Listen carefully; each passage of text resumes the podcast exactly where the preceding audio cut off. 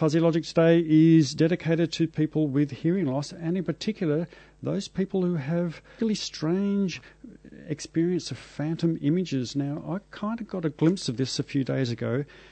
I was in a building and looking out the window, and across the far side is a an apartment block, and I'm looking through the trees, and the view was a little bit hazy, and I could see a shape, and I wasn't really sure what I was seeing, and I thought maybe that's a person that's over there, and then it moved, and it was a person, and it was slightly disconcerting. Now, I've got normal vision, and I know there was nothing wrong with me on that occasion.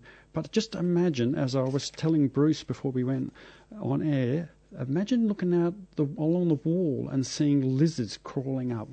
So this is a very strange condition known as Charles Bonnet syndrome.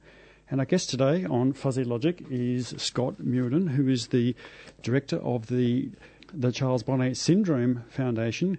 Morning, Scott. Good morning, Rod. Now, Charles Bonnet syndrome, what is it exactly?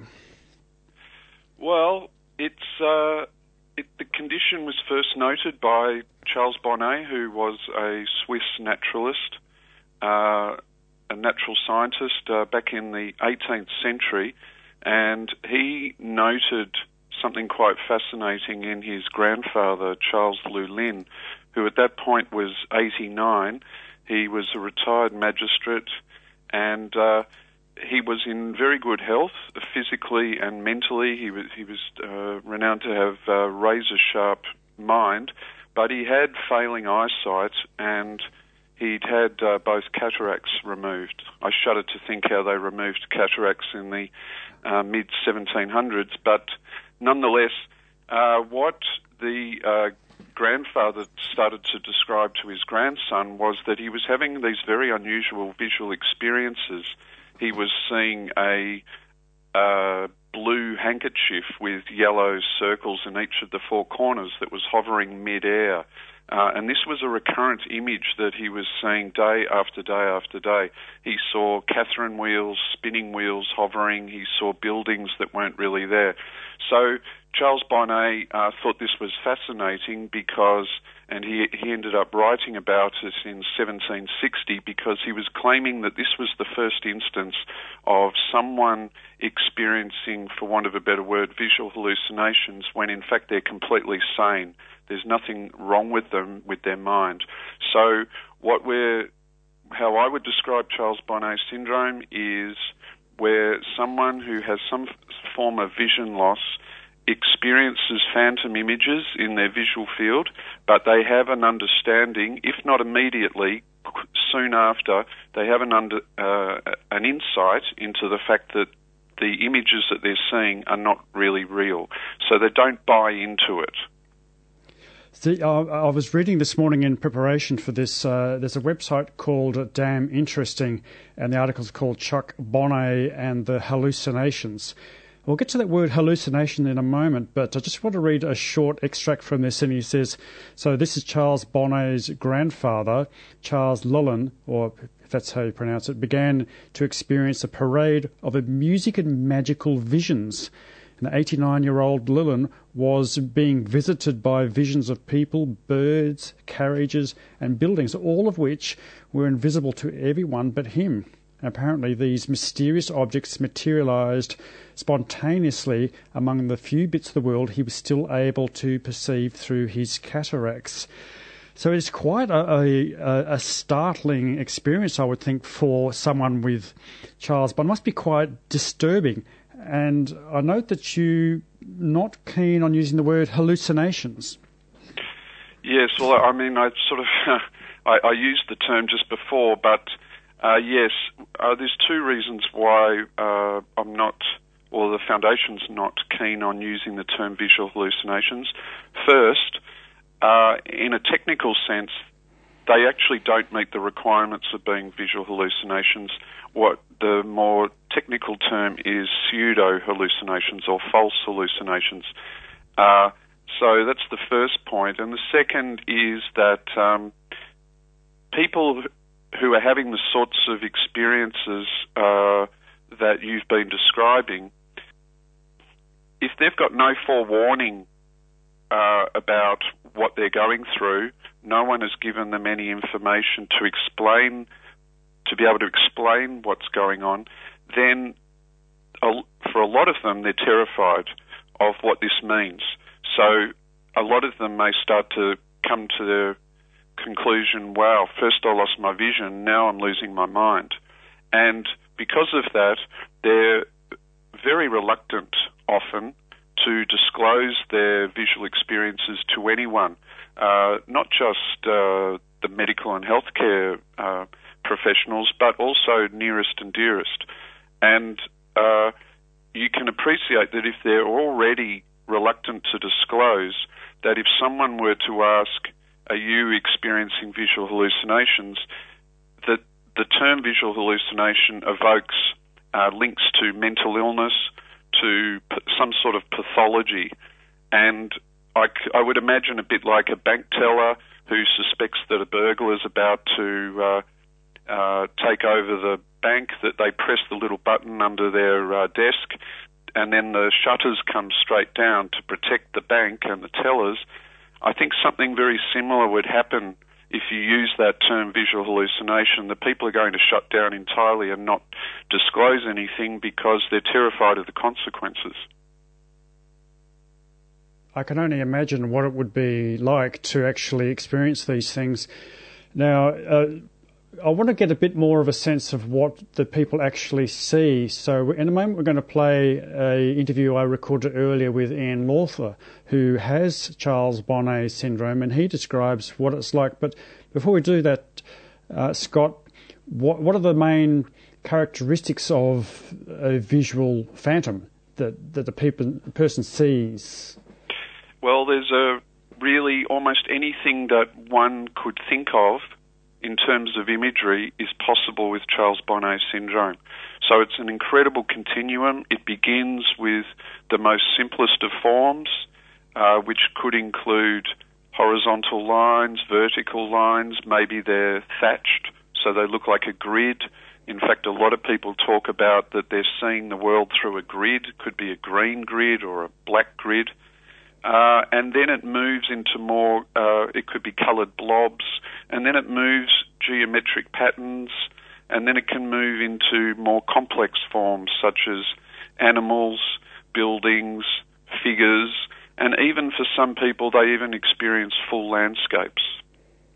Wow. Well, it's. Um, Ian Lawther describes some pretty florid things that he sees. I'm going to play this interview uh, with him now, and well, Ian Lawther is the person who experiences Charles Bonnet syndrome. So, Ian Lawther has been living with a fascinating condition called Charles Bonnet syndrome. And 10 years ago, Ian, you went in for an operation. What happened? I, I came out, and uh, all, all, of a sudden, I, I, just didn't have as much, much sight as I should have had before the operation. What, what kind of operation was it? I developed a um, tumour on my pituitary gland, and they, um, they took it out. And it's mar- marvellous what they can do. They they drilled a hole into me, my skull up, up through both nostrils, put a put a camera up one side and a scalpel up the other, and cut the tumour away from my optic nerve. I think. So they affected your optic nerve. How bad was your vision after the surgery?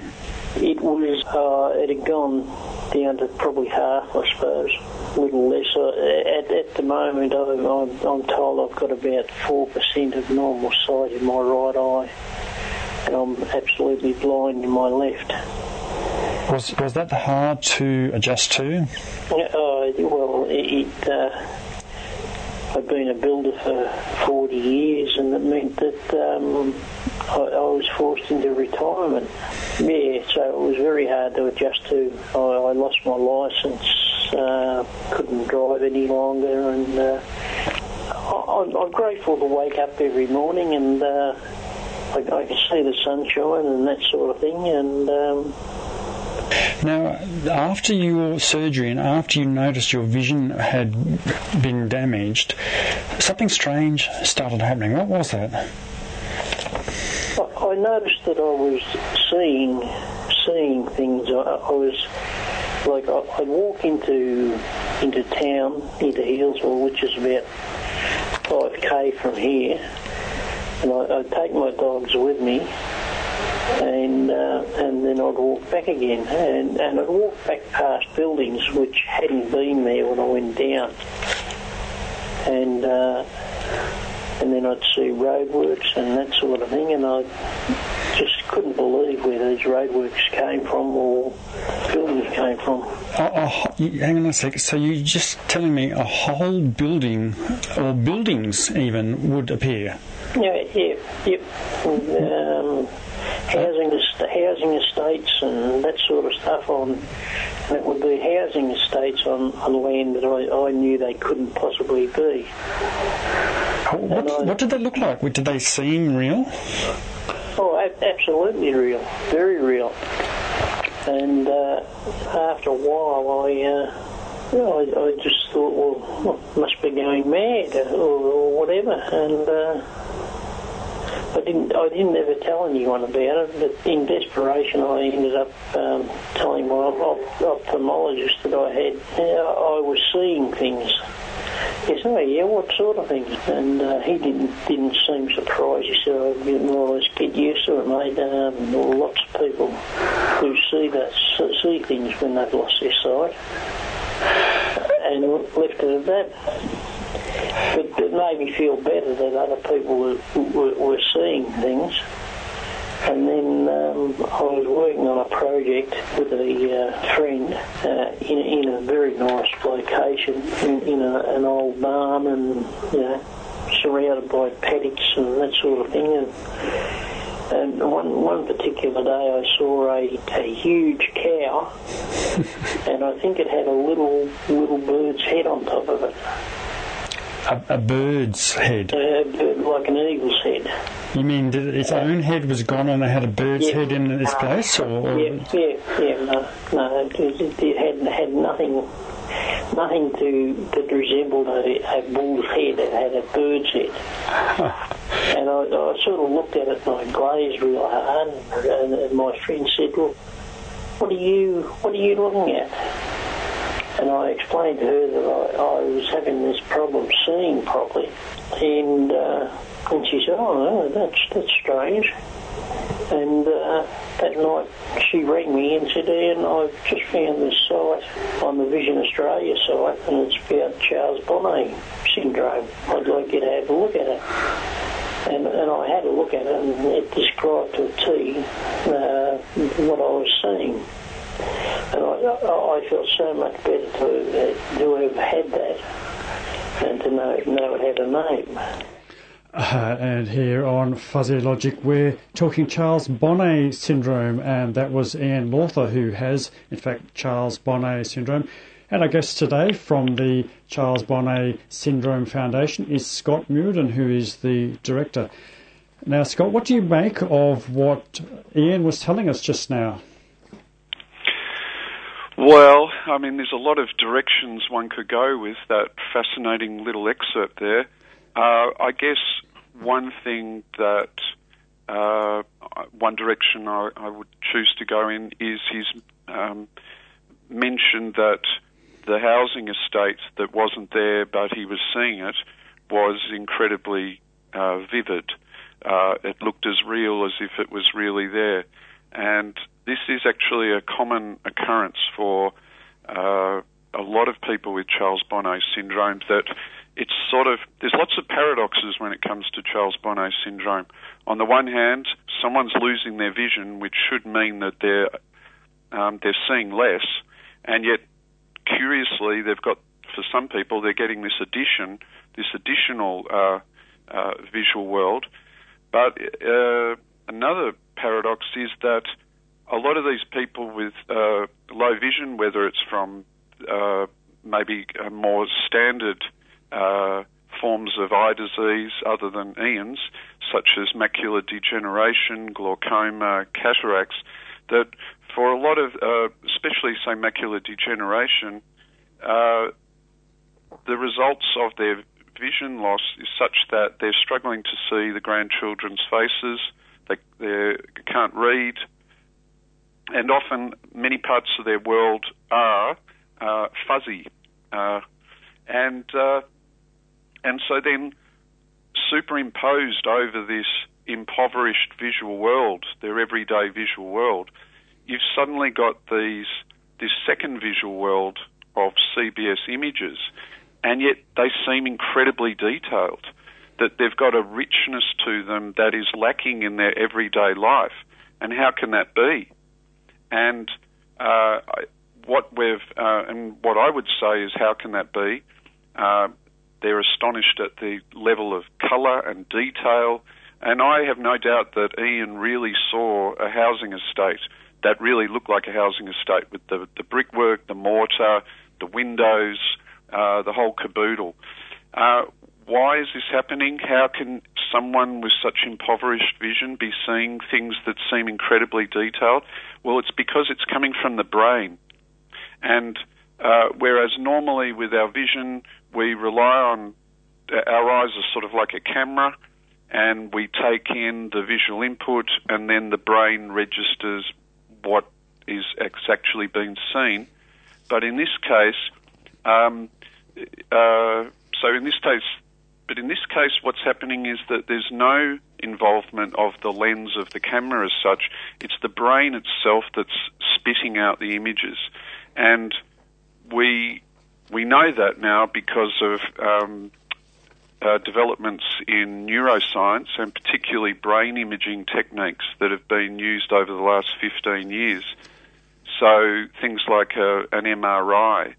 And it's been shown over the last 15 years if you put someone with Charles Bonnet syndrome into um, an MRI um, environment, and you ask them, tell me when you're experiencing whatever imagery you're experiencing, that they're able to show that uh, specific parts of the visual region of the brain become hyperactive at exactly the same moment that they're reporting seeing, say, a housing estate, um, a grid, or a figure.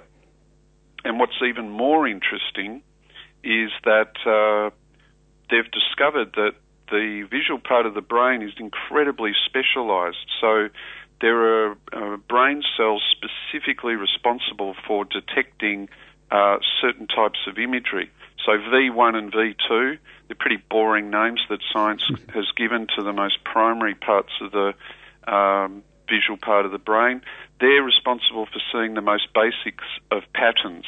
So people who see lines and grids and uh, geometric patterns, you'll find under an MRI that if they're having those types of experiences, that at the same moment the V1 or V2 will light up and there'll be considerably more activity going on there. The same, there's a, a, region called the fusiform gyrus, and that's responsible for seeing faces. And so if people are saying, I'm seeing faces, uh, then you'll notice a correlation with the fusiform gyrus. It must, it must be, apart from the um, experience of feeling like you're seeing that's something that's not there, the psychological disturbance, that must be just damn inconvenient because what little vision you've got has got something overlaid on the top of it. So it's not enough that you're going blind. Now you've got this thing as well to have to deal with. Yes, absolutely. And for some people, you can imagine a scenario where, say, someone maybe is living in a multi-story uh, apartment. They might be at the foot of the top of the stair, uh, sorry, at the top of the staircase, and uh, if suddenly there's a distorted image of a, a face or whatever, a gargoyle that appears in their field of view, that you could be quite startled by that, and that could be potentially quite uh, dangerous. Uh, well, it, could be quite unpleasant. And in the uh, second bit of audio I'm going to play later on, uh, Ian describes a bit where he saw something that was real, but he thought he thought it was uh, a phantom, and that's quite an, an, an, amusing little experience. So it's kind of a visual tinnitus, is it not? Because uh, those of us who are losing their hearing are often plagued by noises where there would be silence. Is that a good uh, metaphor? Yeah, it is. It is quite a good metaphor. Yes, there's lots of evidence uh, of that. Uh, that people who are hearing impaired, that there's a similar susceptibility to either tinnitus or even what's um, a more complex form, which is called musical. Uh, they, unfortunately, they say musical hallucinations, uh, but uh, where some people just hear the opera or they'll hear a Christmas carol. It could be anything. Uh, and we think something very similar is going along there. And there's many examples of, um, there's a whole cluster of phantom sensation syndromes. Uh, there's one that's quite bizarre uh, that most of your listeners uh, would not be familiar with, which is called mal de débarquement syndrome. Pardon my uh, French pronunciation, but it essentially it's called a, a, disembarkment syndrome. So we're all familiar with getting on a boat, and some people are susceptible to seasickness. Uh, this is actually the the opposite. That someone's been on a sea vessel, it's been rocking and bobbing around. They're fine. They get onto terra firma, and then they feel they've got phantom movement. They feel like they're swaying, they're bobbing. They're, it's as if they're back out on the sea craft. Yes, I've actually um, experienced this, Scott. Uh, I was out on a boat on the Barrier Reef for a few days, and when I came back on shore, it felt like the shore was still moving gently. We might break to a quick music track now. When we come back, we'll talk more about what Scott Bonnet syndrome actually means and what a strange thing the brain is, isn't it? I just find it endlessly fascinating here on Fuzzy Logic.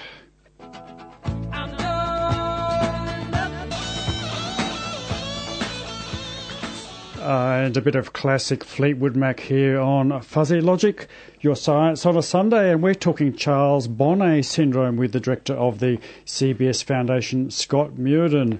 And now, Scott, uh, we were just talking about uh, disembarkment syndrome and how the world seems different. So, very strange things going on in the brain. And you've talked about the visual processing that goes on in the brain. Now, it doesn't seem to have a an emotional component particularly. So, is there a meaning for, that uh, people have the the reasons why a particular image is experienced by a person with Charles Bonnet? Mm, well, this is a this is an area of uh, conjecture. Uh, if you look at the CBS literature, uh, the overwhelming belief is that that uh, it's pointless trying to uh, psychoanalyze the images, that they're not as amenable to um, symbolic interpretations as, say, the dream world. However, having said that, uh, we've found quite a few of our members have experiences that do seem to fit with their own uh, historical uh, life story. So uh, there's, uh, well, I, I, think even the case of uh, Ian that you played earlier, that uh, he was a builder for 40 years and some of the imagery that he reports seeing is of buildings and housing estates there there was a woman who had um, used to be a nurse and had worked in in Africa and was working uh, with children who'd been affected uh, by the war, both uh, experiencing um, they'd been uh, either tortured or uh, some sort of uh, physical. So, so this had a strong emotional resonance for her. Yeah, and and some forty years later, her CBS imagery is of uh, is of black skinned children who who look a bit uh, distorted. So, uh, and and there's a famous story in, uh, that was uh, written up here in one of the Australian journals on the 2009 bushfires in uh, Melbourne, where a woman living with CBS, as a result of the um, uh, the encroaching fires on her property because she lived in the outskirts of Melbourne.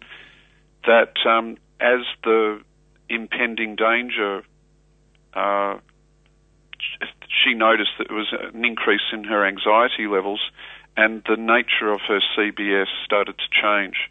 So it went from being something quite pleasant to something that, in a lot of ways, was quite horrid. So I, I think the jury's out about whether um, whether we can read things into it. There, there was a woman I know just quickly who reported seeing uh, a turtle or a tortoise figure, and certainly there seemed to be suggestions based when reflecting on her own life that this seemed to be a good metaphor for her that she was in a way retreating not only with the CBS and not disclosing her story to anyone but also in the wider context of what was going on in, in her life where she felt that she didn't have any of her own space as such. And uh, because she was living in quite a busy family home life, and the only place she could retreat to was in her own bedroom, and so the uh, the turtle uh, imagery that was appearing in her CBS seemed to be speaking to her on a deeper level. But as I said, I think it's uh, I think the jury's out at the moment. Yeah, so I guess it's unknown. Then what you're saying is whether if someone has an emotional reaction to an image, whether that's injected when the image is generated or whether they post interpret it like looking at a Jackson Pollock painting, you know, you can see shapes and colours and you can imagine things in that because the human brain is fantastic at pattern matching device. And so I guess the, the, the non emotional version of this is you're just seeing random noise and your brain imposes a pattern or an image on it, like seeing the face in front of a car or the, the Virgin Mary in a bit of burnt toast. um, yeah, is that how you see it? Well, uh, I mean, this, this is where it gets interesting when you talk about, say, an illusion versus a CBS experience. An illusion is something that appears to look like a snake, but when you look more carefully, you see it's just a coiled up rope. Um, got to be you've got to be careful um, about uh, the nature of the image, but um, I totally agree with you. The mind is uh, mind-boggling um, in its its richness and mystery.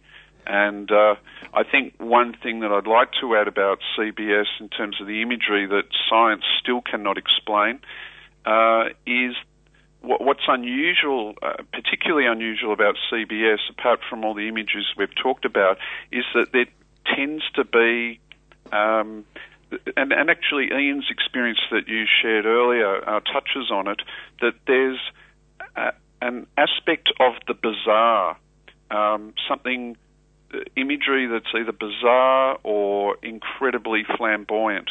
So, for example, he gave the example of the the what was it the the cow or the bull in the with the bird's with head the, on it. with the yeah. bird's head, yeah. which reflects that, and um, uh, there's lots of people who've reported seeing things like merlins or wizards. Um, and when people see uh, figures, they don't tend to be mundane, familiar figures of this day and age. They often come with the most elaborate headdress, um, and uh, so we, sort of fa- phantasmagorical, if I can use the word. Absolutely, yeah. yes. Well, we, speaking of phantasmagorical, I think we might play the second part of my interview with Ian because he describes what happens in his living room and a bit more uh, on what it's like to live with Charles Bonnet syndrome. So, so then you realise you're not really going nuts. Now, somebody asked you a question about what you can hear when you're seeing these things. What, what was that question?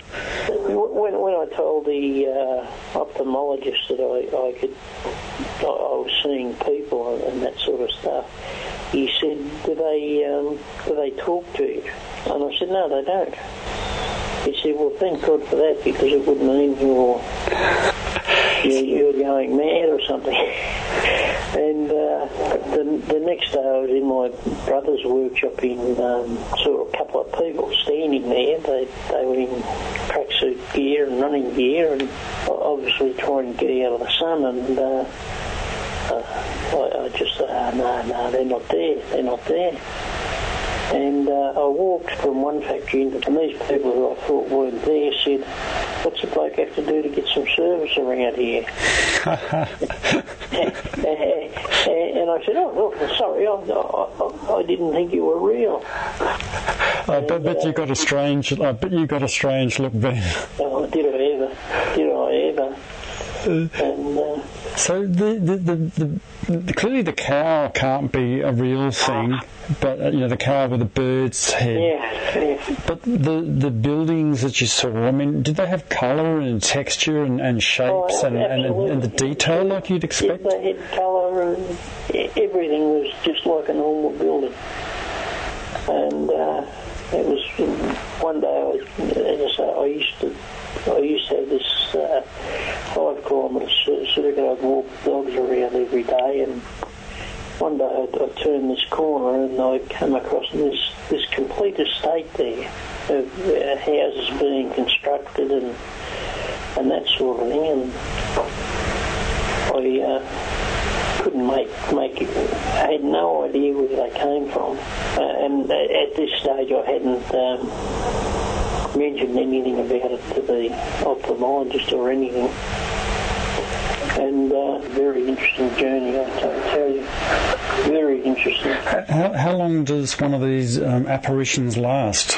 There's been a few incidences of lizards uh, just crawling across a wall, across a wall, like, like gecko-type lizards, just more or shimmering across across the wall, like a mad, aren't? This is a, a lizard in your lounge room, and this one just Yeah, appeared out of the wall.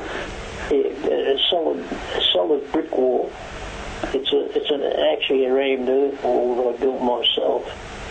So I know every cavity and virtually every stone that's in that wall.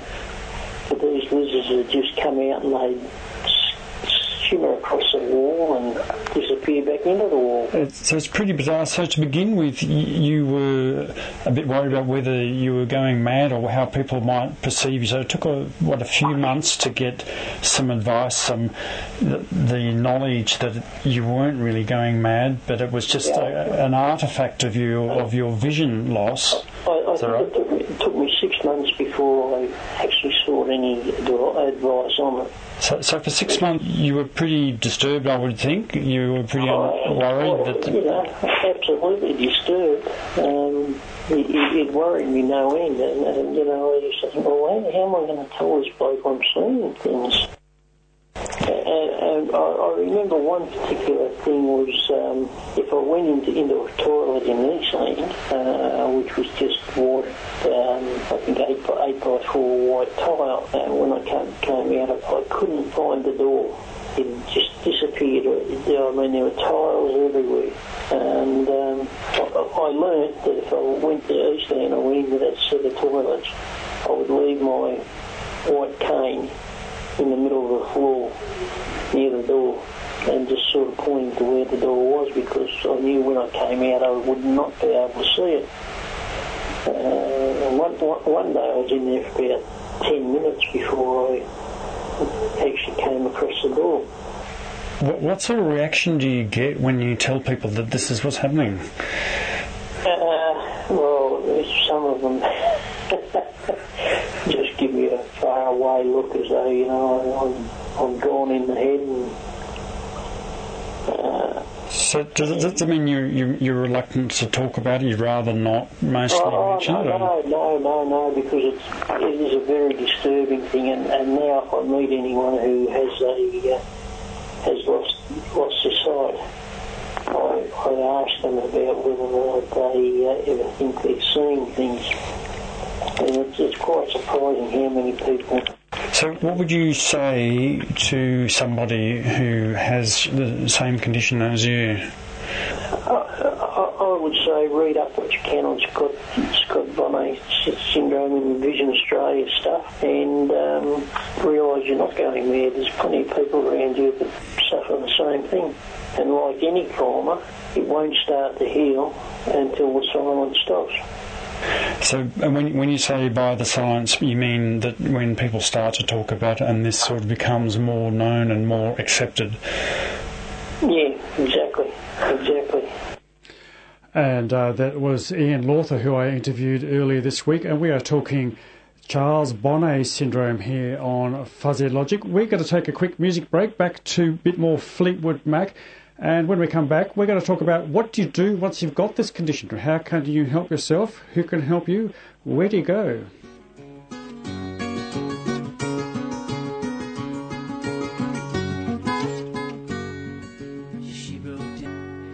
And a bit of classic Fleetwood Mac there for your enjoyment here on this beautiful rainy Sunday.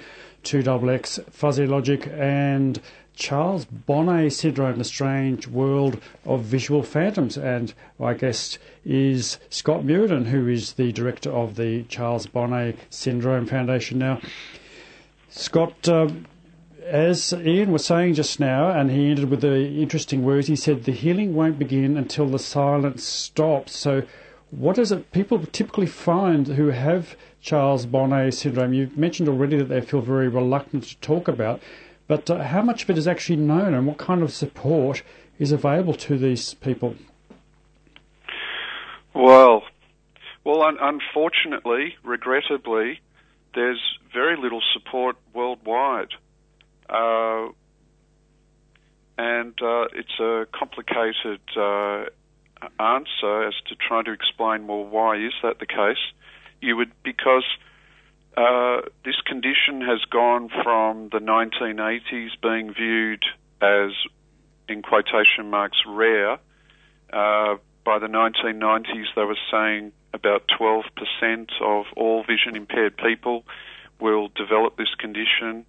Uh, and as of today, the last three major uh, clinical studies that have been undertaken the figures are now nudging towards 40%. So, for, nearly 40% of all vision impaired people, that's an enormous number worldwide. And yet, there are no specialised Charles Bonnet services anywhere in the world except uh, here in uh, in Australia. Uh, so there's really the whole world's crying out for services. We often get uh, emails from uh, Europe, um, America, especially North America, uh, Dublin, all over the place, saying, "Are there any services like this uh, near where I live?" So we've got a big problem at the moment that uh, silence really is the issue. The the condition does live in a void, uh, and there's really two major reasons for that. One is as we've already discussed earlier, that people are totally understandably reluctant to disclose their experiences because they're worried of the consequences. Am I going to be put in institutional care? Am I going to be put on very strong psychiatric drugs uh, that can be very powerful? Uh, am I going to totally lose my independence? Am I be, going to be given uh, uh incorrect diagnosis, perhaps dementia. Uh, so that's one problem, but the second problem is actually the medical and healthcare field. So again, here's the, yet another paradox that people will come forward and say, well, who can give me a formal diagnosis of CBS if I think maybe I may be a candidate? And the answer is paradoxical because you would say, well, uh, any doctor, whether uh, a general practitioner or any specialist, can give the formal diagnosis, and yet, uh, and yet, well, we don't know the figures. No one's actually uh, undertaken a survey, but there's certainly a significant proportion of general practitioners and specialists who have never heard of the condition. So uh, what this means is that it continues to reside in this in, in this sort of area of silence, and uh, this nexus of people being uh, reluctant to speak and the medical fraternity not playing a proactive role means that it remains hidden it remains concealed and it almost remains a taboo subject. Yeah, well, and what uh, Ian has described is just the simple fact of someone saying you're not going mad, that this is a part of vision loss, that in itself has been a huge release to him. And so I would think would you say that it's a case of just simple education would make an enormous difference, even even putting the science and the treatment, the, the medical treatment aside, just simply raising awareness amongst people in the field would be a, a huge advance. Indeed, uh, Rod. All that we've found that about for about two thirds of people, all they want to hear is that you're not losing, you're not going, you're not losing your mind. That this is uh, a quirky side effect of vision loss, and the reassurance that this provides to know that there's a, there's an actual medical label for this condition, that it's not a sign of memory decline, of uh, any type of mental illness, that in itself uh, can provide incredible, can allay a lot of their fears and doubts. The anxiety can drop. And some of them, I've actually experienced it where someone, once they've heard this, you watch this incredible sigh.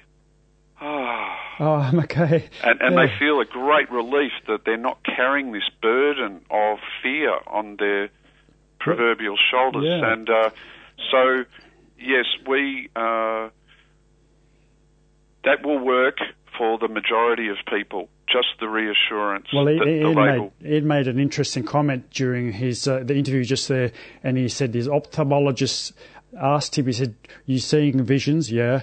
And do the visions speak to you? No, they don't." And then, so now that itself must be a, a, an interesting characteristic. The fact that this is confined to the visual sense. There's no smell, touch, or any of the other senses involved with this. Yeah, well, this is where uh, Charles Bonnet syndrome can be really distinguished from a whole host of other medical conditions where people can experience, I'm using again that term, uh, visual hallucinations. They can occur in a whole variety of settings. Um, schizophrenia is one, uh, dementia, Parkinson's disease, delirium. It can be uh, the result of medications, standard medications that are given by doctors, whether to treat hypertension, pain management.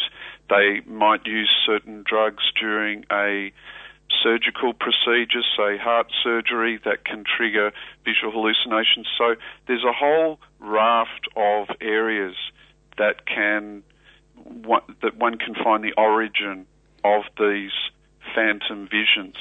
But in the case of Charles Bonnet syndrome, it is, uh, as Oliver Sacks, the late Oliver Sacks once described, as like watching a silent movie, and that there is no other sense involved.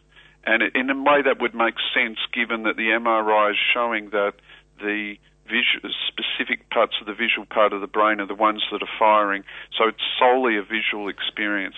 Yeah. No. Uh, and I guess what the, the counter side to that is that really, if anyone out there who is listening um, knows of someone or themselves who is having maybe these types of experiences, it can be a red flag if there's other senses involved. So if you can smell or feel, touch uh, the phantom images, then they, that may be an indicator that it may be something other than Charles Bonnet syndrome. Yes, and you mentioned uh, Oliver Sacks, the great Oliver Sacks, a moment ago, and uh, I think we would both highly recommend the TED talk that gives, in which he describes the experience and, and a case of Charles Bonnet that he investigated. And he, in fact, experienced a bit of Charles Bonnet himself, I believe, not particularly strongly, but uh, I think he said he was blind in one eye. Is that right? Yes. Yeah. Now, the other thing that that uh, Oliver Sacks talks about. Now, he has a fascinating book called Musicophilia, and you, you mentioned this earlier, Scott. The people here are sort of a tinnitus, which is very florid, not just the ringing and the buzzing that most of us get. It's actually a whole uh, refrains of music and so on. It's it's amazing what the human brain can generate. Does everybody? Do all cases of Charles Bonnet relate to vision loss? Can you get it if you have normal vision? Uh, yes, uh, it, yes, it can, and this is a, a good point to bring up. Uh, that when we think of uh, vision loss, we typically think of uh, eye disease. So something that has happened to the eye itself or the optic nerve. Uh, so the macular degeneration, diabetic retinopathy, cataracts, uh, all those types of conditions. But in fact, Charles Bonnet syndrome can occur if there is any type of damage to anywhere along the visual system. And so you get instances where it, it's uh, not common, but there are instances where maybe someone has damage, say, actually in the visual part of the brain. Uh, it could be as a result of a stroke. It could be the result of a tumour. Uh, and those uh, people may have no actual uh, vision loss as such.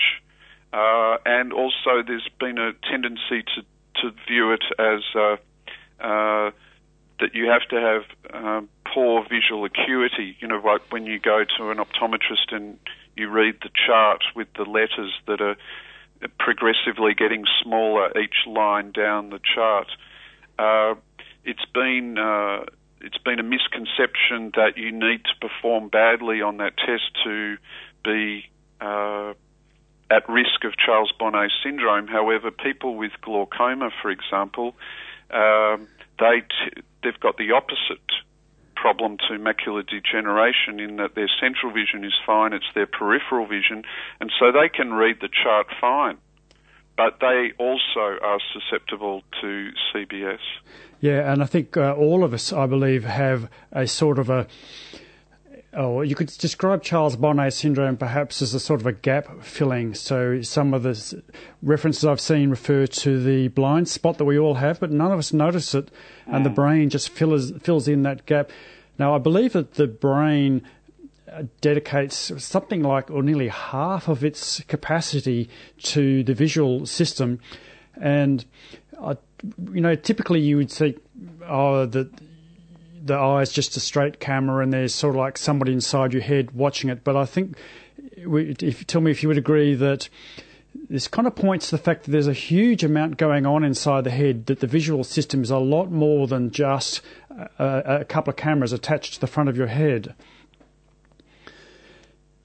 Well, yes, and uh, I mean, I think some of the cutting um, work that's being done in neuroscience at the moment or, or in uh, visual perception suggests that we can't just look at the visual part of the brain in isolation, that, uh, that they're finding that the networks are so elaborate in the brain that, uh, that what's going on in other parts of the other lobes of the brain can have a, a ripple effect on uh, perception itself. So, uh, yes, yeah, this, this tendency to localize just in specific regions, it's it perhaps is discounting the role of uh, what seems more peripheral parts of the brain are, are playing in the whole overall process. Yeah, it's uh, it's mind-boggling, as I think we were saying earlier.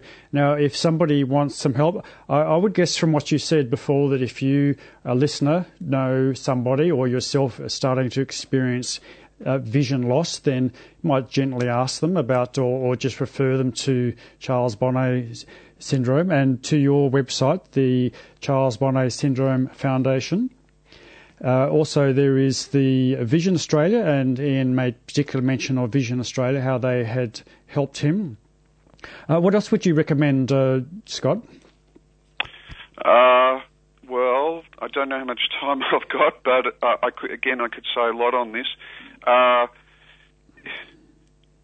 just, just, just to interrupt there, is there a medical treatment? Now, my impression from what I've been learnt so far is that there is no actual cure, inverted commas, is it's just something you have to adapt with, like tinnitus for those of us with hearing loss? Uh, well, there's there's a lot of misconceptions about CBS. One that uh, if you do if you do uh, a Google search uh, and you look under CBS, most uh, places will talk about the fact that oh, if you've got the condition, don't worry because within 12 to 18 months it will resolve of its own accord. And uh, we, even though it's true that there are instances where it, it just does disappear over time, spontaneously, just like spontaneously it starts to appear, so too down the track, we don't know how far, it can also resolve. Now, whether that's because the brain has adapted to the fact that there is a significant vision loss, it's not going to get the visual information it once did, and then maybe it sort of just uh, resolves itself to that. We're not sure yet.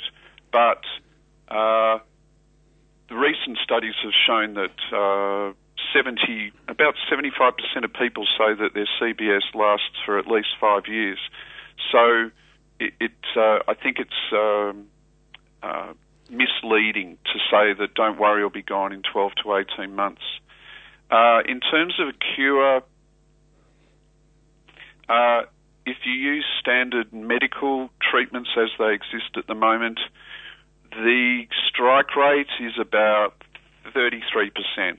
So we're saying that if people use uh, uh, medical treatments prescribed by an ophthalmologist, a neurologist, psychiatrist, and the like, then in about a third of cases it will work incredibly well, and the images will uh, resolve within just a few days sometimes, and they won't recur. Uh, the problem is, though, that uh, is for the other two thirds, so that uh, another third who will take these uh, treatments. Uh, they will have no effect on the phantom images. Oh, I'm, I'm, going to have to interrupt you, Scott, because we've run out of time, and uh, I'm, I'm, sorry to have to cut this bit short because uh, those people who live with Charles Bonnet syndrome really should, uh, well, there are things that can be done, and for a first point of call, the Charles Bonnet Syndrome Foundation website, we have a column in the Ask Fuzzy Fairfax media, which uh, went online last week, and so we'll provide a reference to that through our Twitter and through our Facebook handles. And thank you very much for your time today, Scott. It's been a pleasure and a fascinating and important topic. Thank you, Rod, for the opportunity. And take care. Plenty more coming up on Fuzzy Logic. Catch you later.